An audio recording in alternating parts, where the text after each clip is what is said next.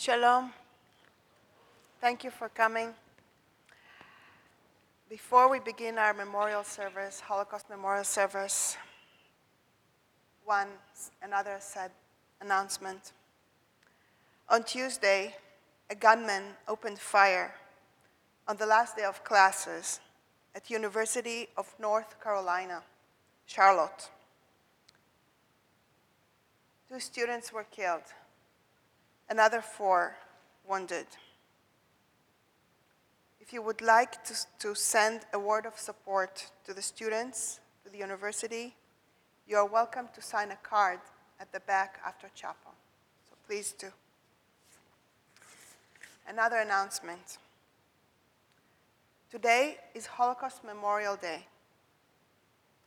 How fitting it is that on the day we remember what blind hatred can do, we, as CLU family, come together to celebrate our diversity on campus. If you can, please join us for Campus Walk at 315 at the Swanson Building. Or come to Kingsmen Park between 3.15 to 7 p.m. And this is the best answer we can give to all hatred around. Be together, support each other, celebrate with each other.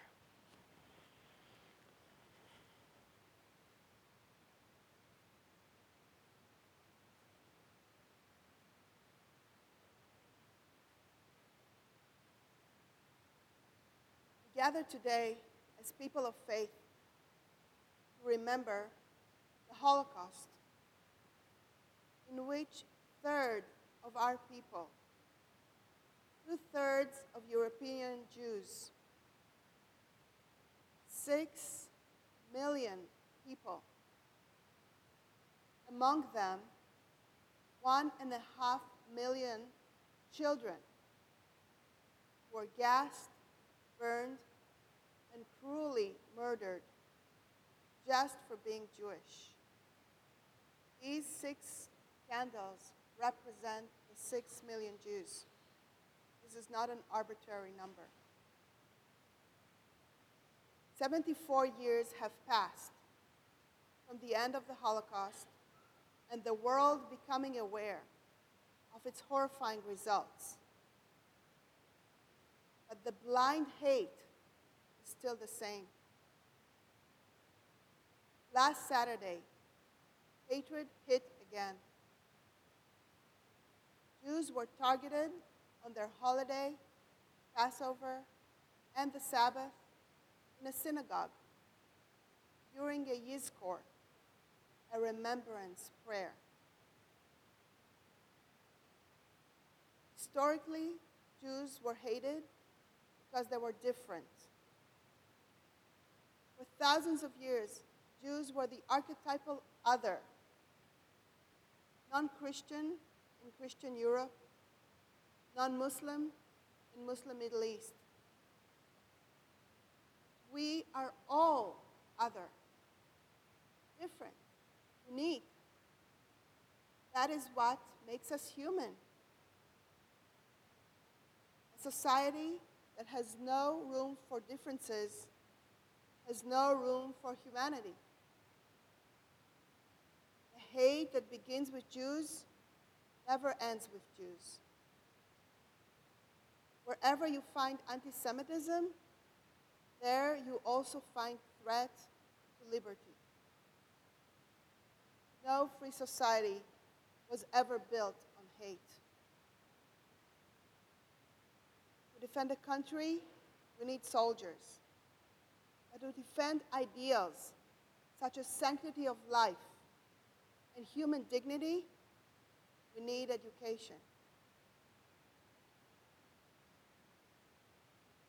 Judaism stresses the importance of telling our heritage. Survivors of the Holocaust have been parents and grandparents passing down their stories to the young generation. Until now, survivors were able to tell their stories, to be witnesses. From this generation on, it is our holy duty to keep their memory alive. For the sake of their humanity, for their sake and humanity's sake. Never again, we swore after Auschwitz. And through remembrance and education, we, people of all faiths, should work together to affirm the human power to defeat evil.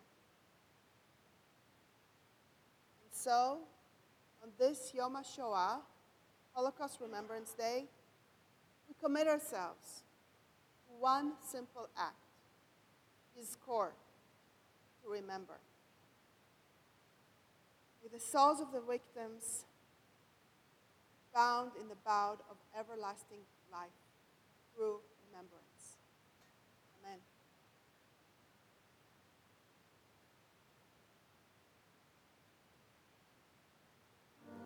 Exalted, compassionate God, grant perfect peace in your sheltering presence among the holy and pure to the souls of all our brethren, men, women, and children who were murdered by the Nazis. May their memory endure, inspiring truth and loyalty in our lives. May their souls thus be bound up in the bond of life. May they rest in peace. Amen.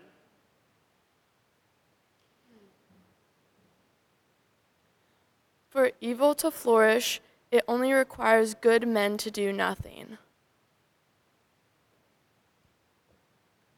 I had no real communication with anyone at the time, so I was totally dependent on God, and He never failed me. Diet Eman, things we couldn't say.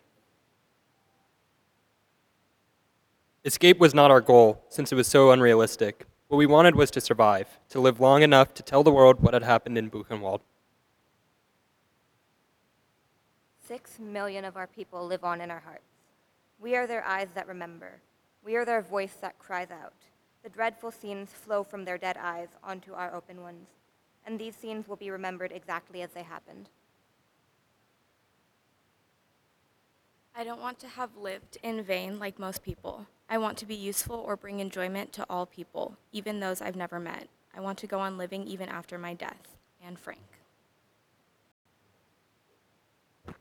I grew up in Brooklyn, and my parents were Holocaust survivors, so they never taught me anything about nature, but they taught me a lot about gratitude. Louis Schwartzberg.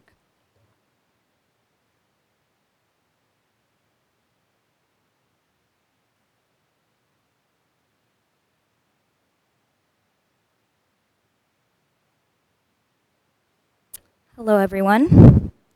My name is Sophie Katz, and I'm the president of Hillel here on campus. I'm here today to pay tribute to the six million Jewish lives that were lost in the Holocaust. I am also here to share with you a story of a survivor. My grandparents are Holocaust survivors, and I'm very honored to be able to stand here today to tell you the story of my grandmother, Frances. These are some of her words about what she went through during this tragic event. I was born in Narrow, Poland on, in 1933. Like many others, my birth records were destroyed in the war. We celebrate my birthday in November, but I do not remember my exact birth date. I was five years old, living in a one story house with my parents and six of my seven siblings. My father, Nachman Greenberg, mother, Scheindel Greenberg, and my siblings, Irving, Figa, Sarah, Paul, Jack, and Arthur. My oldest sister, Bluma, lived with her husband and daughter elsewhere in Poland. I am the youngest. On the first day of the Germans' invasion, I went with my older sister, Figa, to the shoemaker to have a new shoe made for her. On our way home, we saw German planes bombing our town. Frightened and terrified, we ran and hid under a nearby porch until the bomb stopped falling. Shortly after, I learned my home had been bombed by German planes. By the time we made it back, our house was in disarray. My family was scattered and disoriented. My father, Nachman, was an Orthodox Jew who prayed daily. Despite the events around us, his daily rituals did not stop. Unknown to me, not long after the conclusion of his morning prayers, my life would change forever. My father came to my mother and said, I am going to check on our cow back in town, and I will bring some milk back for the children. My father did not return that night or the next day. My mother went back to town where a neighbor pulled her aside and told her in Polish, Your husband is in heaven now. We traveled around to several other countries where we survived for the duration of the war. Fortunately, I had an uncle, Sam Serber, who had moved to the United States many years before the war. He sponsored me and my family to come live with him in the United States. In June of 1949, we came to the United States on an American Navy ship through Ellis Island. We were mentally and physically devastated. We had nothing but the clothes on our backs and each other. We spoke zero English. While it was difficult, I made an amazing life for myself in America. I have three wonderful sons, Norm, Barry, and David. I have several wonderful grandchildren and a great grandchild on the way. My husband Sid passed away 16 years ago, but he is always in our hearts. He was also a Holocaust survivor. Sid and I made a life for ourselves here in America from nothing. We choose to look at our Holocaust experiences, while horrible, as part of who we are. We were some of the very fortunate ones to survive, and we were able to make an incredible life for ourselves in America. The Holocaust is something to never be forgotten, and it is important to tell the stories of survivors while they are still around to tell them. Had it not been for the crucial decisions made by my family during the war, I would not be here today to share their story. I'm so grateful for the life I have been given, and I am grateful I've been able to share this story with you all. Thank you.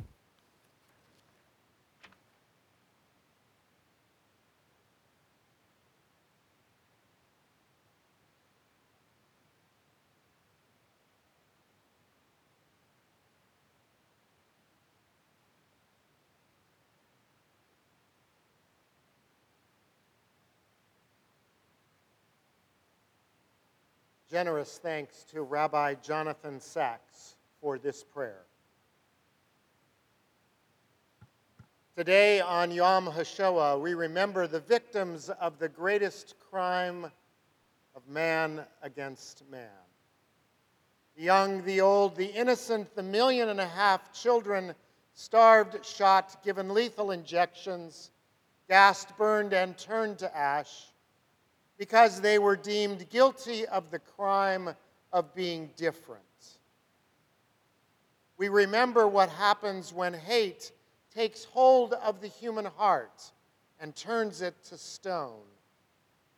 What happens when victims cry for help and there is no one listening?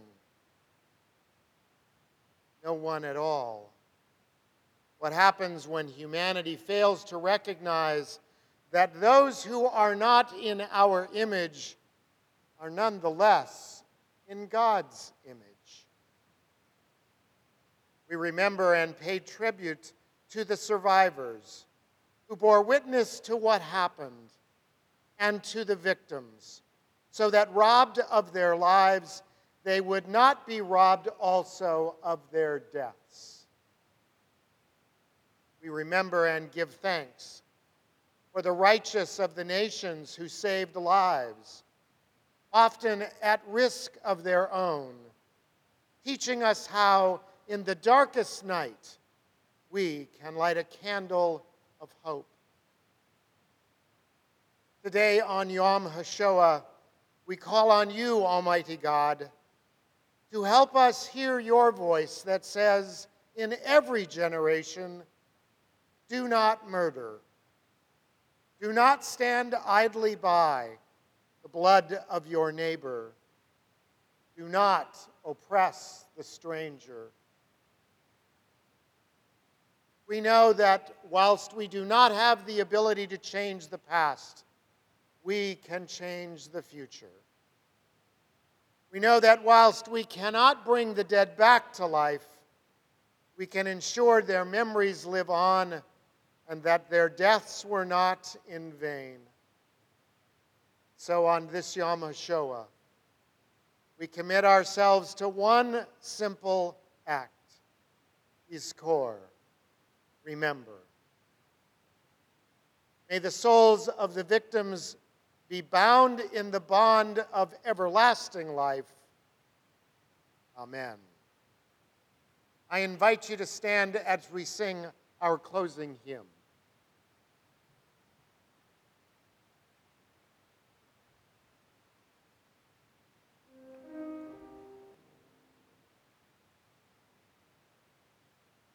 Go in peace and bring peace to the earth. Amen.